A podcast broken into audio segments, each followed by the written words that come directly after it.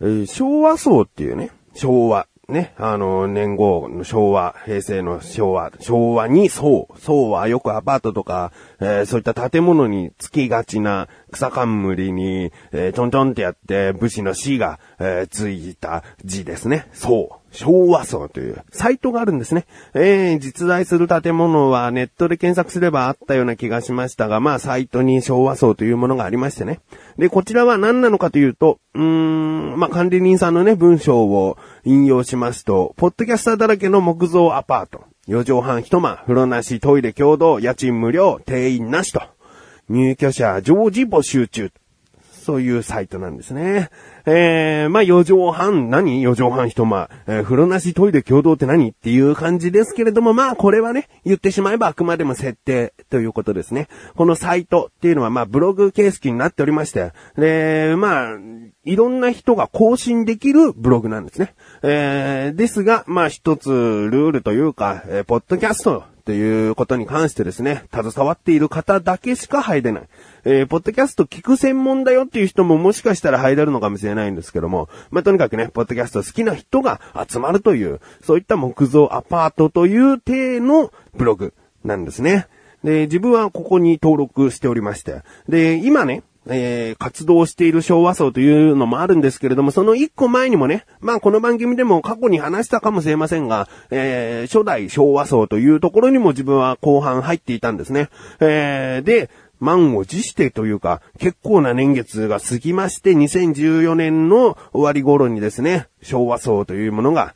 また新たに復活したんですね。えー、もう昭和層知ってる人からすると、やってきたかみたいな。あー、待ってたみたいな。で、昭和層を後から知った人、もう閉鎖されたけども、後からこんなサイトがあるんだと思った人は、あー、入ってみたかったなっていうね、えーそういったものだったんですよ。だから、こちらのサイトが復活したとなると、もう、結構、その、もう入っていいよっていう、募集するよって言った時に、えー、トントントントンってね、入居者が埋まっていきましたね。えー、で、自分もですね、全然更新していなかったんですけれども、その、去年のうちにですね、登録はしておりまして、えー、203号室なんですね。えー、今はですね、この収録している現段階では501号室まであります。えー、階の101号室から1階は108号室まであるので、えー、あ、ですが104号室っていうのは空いているんですね。空いているというか存在しないんですね。だから1階のフロアに7人、えー、5階は1人住んでいるということなので、29人かな。まあ、あとちょっとね、なんか特別な部屋がちらほらあるんですけれども、まあ、それを含めると31人、31人の方がですね、住んでいるということになっております。うん。で、まあね、前のこの昭和層では僕は、えー2日3日に1回更新していこうっていう自分の中で、えールールを決めてですね、更新していったので、結構、えーハイペースな感じだったんですけれども、今回はですね、何をしようかなっていうのをね、ちょっとね、悩んで悩んで、全然去年更新することがなかったんですね。えーですが、1月の24日からですね、第1配信ご挨拶ということで、え配信して、で、2月2日、第2配信注意というね、えーいうタイトルで更新しました。うん。あの、まあ、何をやっていくか、かっちり決まったわけじゃないんですけれども、まあ、最初はね、えー第一配信目は挨拶、えー第二配信目からですね、えーまあ、一人でやっていくというのはね、と思って、で、とある方をですね、えー呼んで喋っております。まあ、このとある方というのは想像しにくいんじゃないかな。今までね、例えば、マシルとかね、小高祐介とかね、えー、チャボとかね、あと、関本とかね、まあ、横断歩道に馴染みのある人物を呼んだりですね、あと、アスレチック放送局の先ほど言ったマシルとか、あと、赤月鈴、吉沢亜子ですね、えー、そういったあたりも呼んだことがあったので、またそのやつじゃないの？そんな感じじゃないの？って思う方もね、いるかもしれませんが、ちょっと雰囲気変えましたので、えー、気になるという方はですね、リンクページから行きます。昭和層というサイト、二つあるんですけれども、上の方に、えーリンクされているところが最新版。過去のは下の方にあるので、今のところまだ過去も聞けるようになっておりますね。えー、なので気になるという方はですね、ぜひ聞いていただきたいなと。で、今後更新頻度が多くなるのかといったら、まあちょっとまだそれも未定なんですが、えー、まあぼちぼちで更新していきたいなと思っております。こちらの方も、えーぜひですね、えー、まあ僕以外のね、方ももちろん配信しているので、これを機に別の方も興味持って聞いていただけたら嬉しいなと思います。ということで、あー本当に昭和層どうしようかなとまだまだ悩んでいる自分がお送りします。菊師匠のなだらか向上心。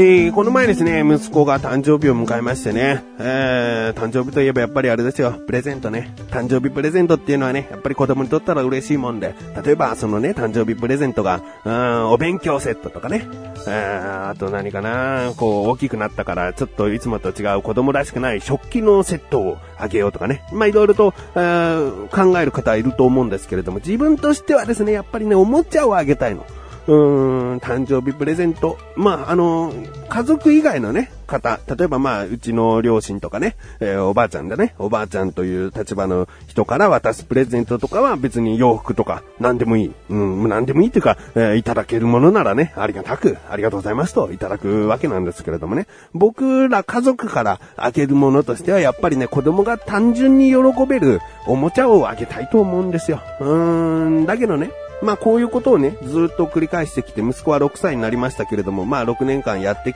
くるとですね、おもちゃがまあ溜まってくるんですよ。うーん、まあクリスマスプレゼントとかね、他にもなんとか祝いだっつってね、おもちゃをあげているとですね、おもちゃ溜まってくる。で、ちゃんと整理もする時期あるんですけれどもね、なかなか捨てられなかったりするんだよね。えー、例えばさ、あのー特急ジャーとかね、恐竜ジャーとか戦隊もののロボットとかあるんだけども、こういうロボットっていうのはまあ箱が大きいしね、うーん、かといってこれ、もう遊ばないだろうって捨てるのはですね、僕はしたくない。うーん、結構戦隊もののそういう合体するロボットってっていうのは、小学校、高学年ぐらいになっても、多少遊び込めると思うし、そういうものが好きな大人になっていけば、ずっと持っていたいおもちゃだとも思うんだよね。だから親の勝手な判断でもう全然遊んでないだろうっていうことで捨てるのはね、ちょっと嫌なんだよね。そうすると、どんどんやっぱり溜まっていくわけ。うん今回のね、誕生日の時も、えー何か欲しいものある？って言った時にですね、最初はドラえもんのエアホッケーが欲しいって言ったんですね。ドラえもんのエアホッケーっていうのは、まあ、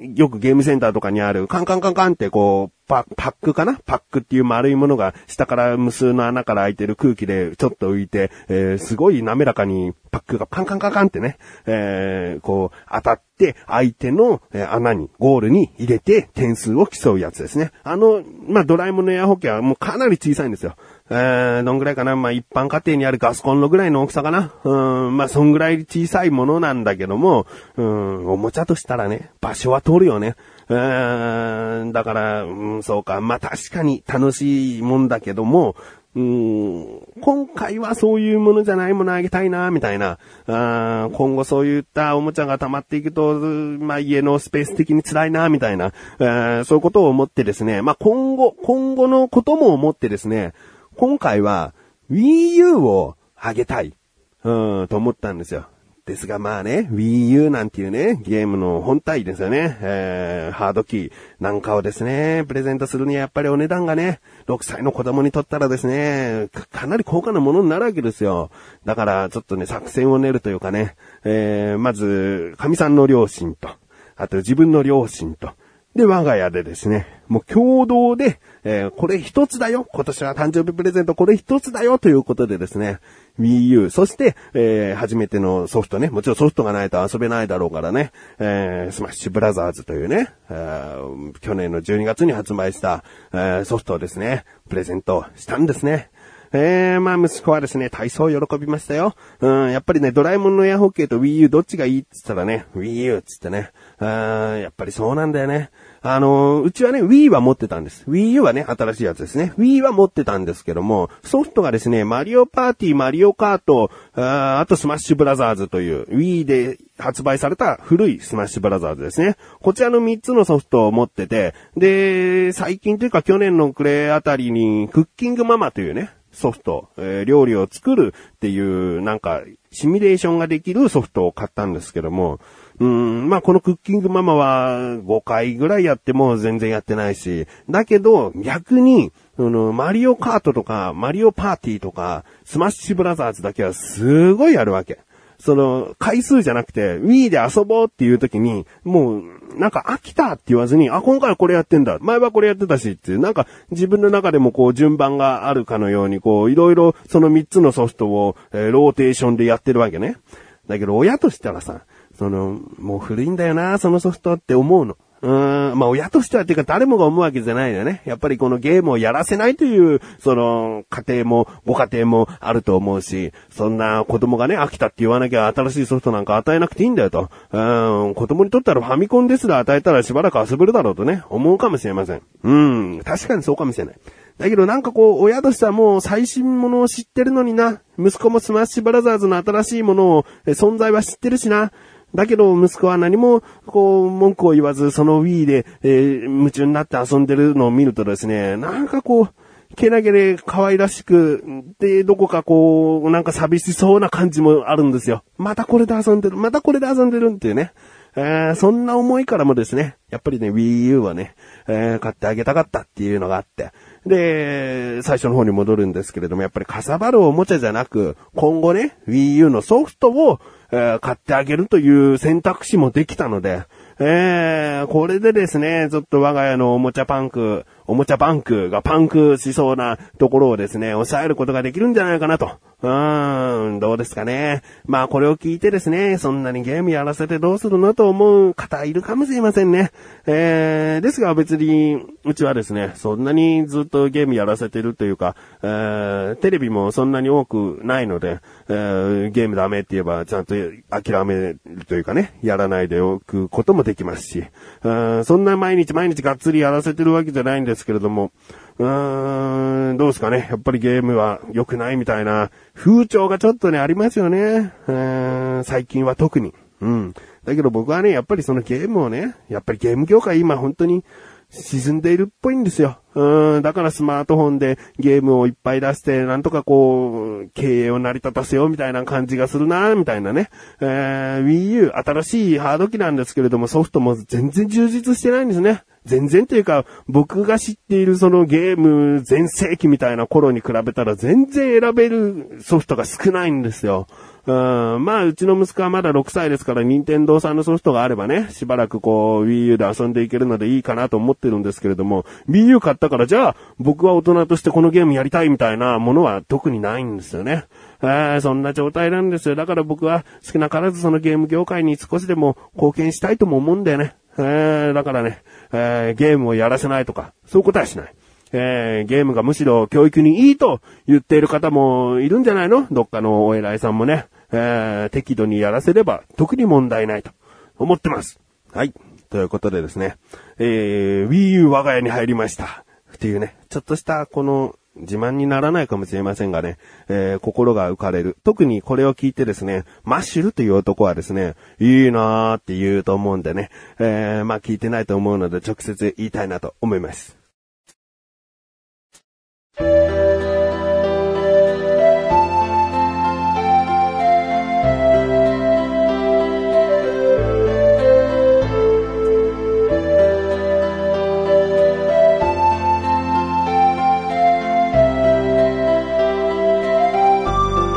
です。オープニングでも言いましたが、リンクページから行ける昭和層もたまに聞いてみてください。えー、まあ、いな、そんなにいないと思いますけれども、この菊池の音声だけでいいんだよ。なんか他の人の音声は聞きたくないんだよと思う方はですね、ポッドキャストとかで登録しちゃうと他の人のね、音声も入ってきちゃうから、聞き方が難しいかなとも思うんですけれども、まあ、あの、時間があった時にサイトに行って聞いていただくっていうこともね、全然できます。あの、リンクページから行くとメガネたまにだけの、えー、表示になっています。あえてなっておりますので、えー、だからそこのページだけで、あ、更新されたって言ってね、聞いていただけると。全然あの、ね、毎日とか絶対ないですし、毎週っていうのも難しいかなと思っているので、たまに行ってみて、で、10分、まあ長くて20分ぐらいになるかな。あだけどそんな長ったらしい音声にはしておりませんのでね、えー、ぜひ聞いていただきたいと思う。で、菊池という名前ではやっておりません。メガネたまわにという名前でやっておりますので、メガネたまわにというところを聞いてみてください。ということで、なだらか小女子甘いすすよびこしです。それではまた次回、お相手は菊池勝利したメガネたまりでもあるよ。お疲れ様です。